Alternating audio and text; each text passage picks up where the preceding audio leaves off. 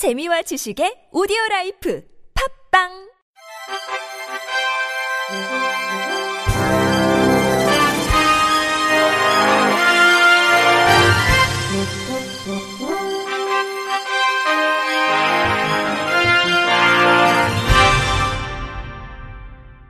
청취자 여러분 안녕하십니까? 8월 23일 목요일 KBRC 뉴스입니다.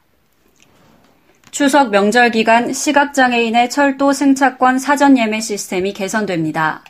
그동안 시각장애인들은 명절 기간에 한국철도공사 등 홈페이지에서 제한 시간 내에 이뤄지는 승차권 예매 과정에서 홈페이지의 웹 접근성이 미흡해 어려움을 겪어왔습니다. 특히 사이트 이용이 이용 익숙하지 않은 시각장애인이라면 음성 screen reader를 통해 키보드로 화면의 구조를 파악하고 여행 정보를 입력하기 위해 비장애인보다 몇 배의 시간이 필요한 상황입니다. 이에 시각장애인들은 비장애인과 동등한 입장에서 예매가 가능하도록 명절 기간 철도 승차권의 사전 예매 시스템 개선을 요청했습니다.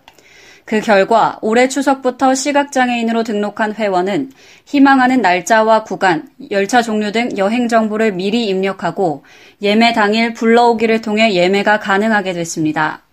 또 사전에 입력 가능한 여행 정보 건수가 기존 한 건에서 4건으로 확대되고 승차권 예약 가능 시간도 기존 10분에서 15분으로 연장됩니다.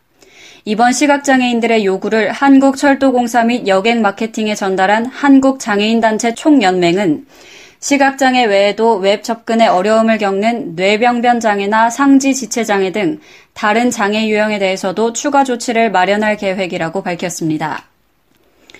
전북 전주시가 50일 앞으로 다가온 제99회 전국체육대회와 제38회 장애인 체육대회의 성공 개최를 위해 만전을 기하고 있습니다.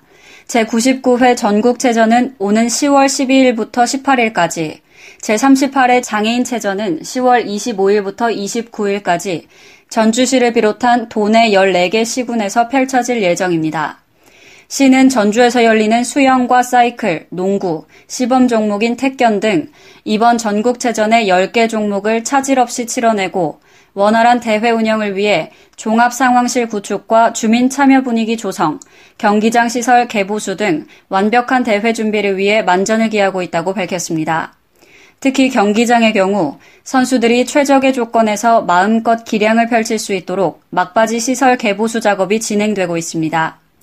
먼저 산악 종목이 개최되는 완산 체련공원 인공암벽장의 경우 이달 중 공사가 완료될 예정이며 사이클 종목이 열리는 경륜장은 이달 중 최종 공인만을 남겨두고 있습니다. 또 수영 종목이 펼쳐지는 완산 수영장의 경우 총 사업비 51억 원이 투입돼 내외부 마감재 교체와 전광판 교체, 샤워장 및 탈의실 리모델링 등의 공사가 진행되고 있습니다.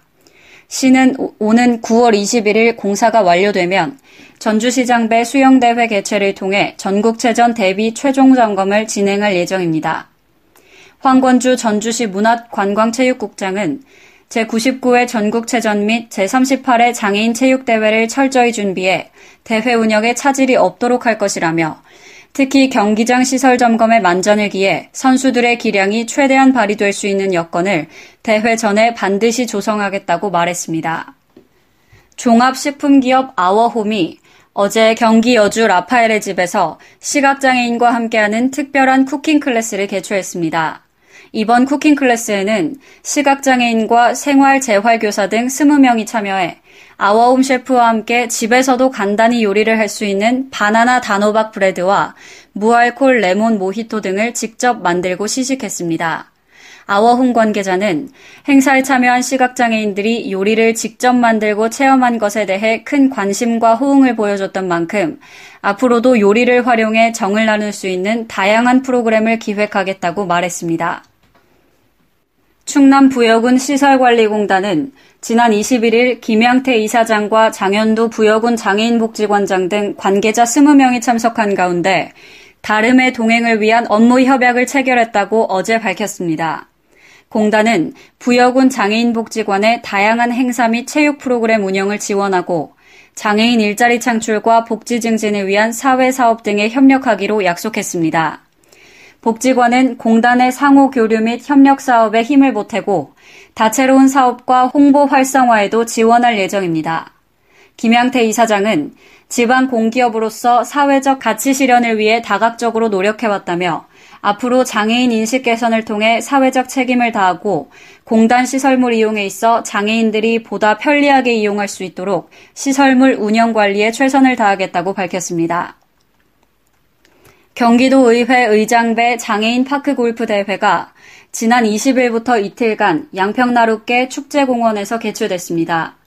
경기도 지체장애인협회가 주최하고 경기도 장애인 골프협회, 경기도 지체장애인 스포츠연맹이 공동 주관한 이날 대회에는 경기도 의회 부의장, 경기도 의원, 경기도 장애인체육회 사무처장, 경기도 장애인 골프협회장, 유관기 관장 등을 비롯해 도내 장애인 약 600여 명이 참석한 가운데 펼쳐졌습니다. 스포츠를 통한 경기도 장애인의 건강 증진 도모와 생활체육, 전문체육 저변 확대를 위해 진행된 이번 대회는 전문 체육 선수와 동호 인부로 구분돼 총 7개 세부 종목에서 42명이 입상했습니다. 한편 종합 우승은 남양주시 선수단이 차지했고 2위와 3위에는 각각 양평군 선수단과 하남시 선수단이 올랐습니다. 경기 고양시는 장애 당사자와 가족의 심리적 안정 도모와 함께 성취감 및 생활 만족도 향상을 위해 오는 11월 19일까지 뚝딱뚝딱 장애인 가족 목공 프로그램을 운영하고 있다고 밝혔습니다.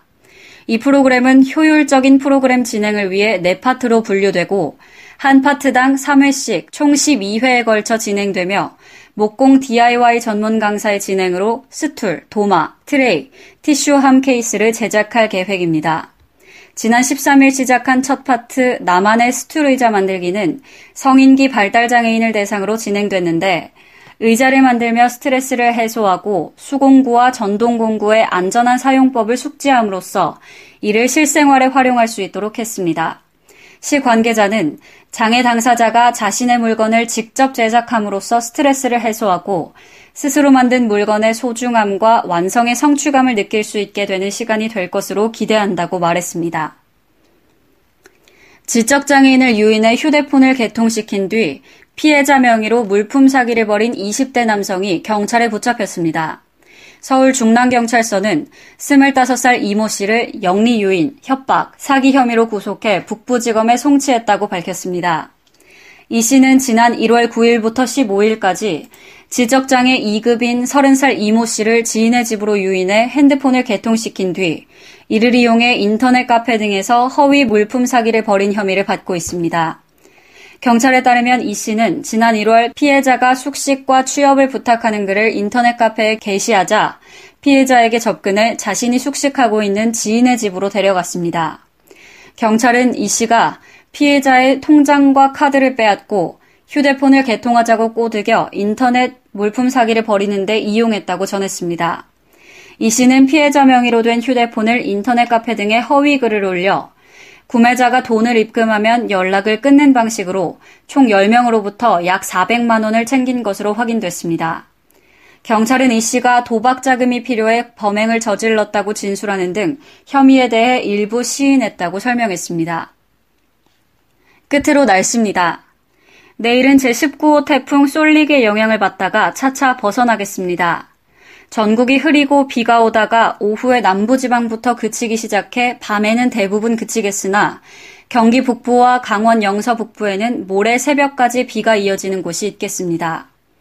모레는 산둥반도 부근에 위치한 고기압의 가장자리에 들어 전국에 가끔 구름이 많겠으나 제주도는 제주도 남쪽 해상에 위치한 기압골의 영향으로 밤에 차차 흐려지겠습니다.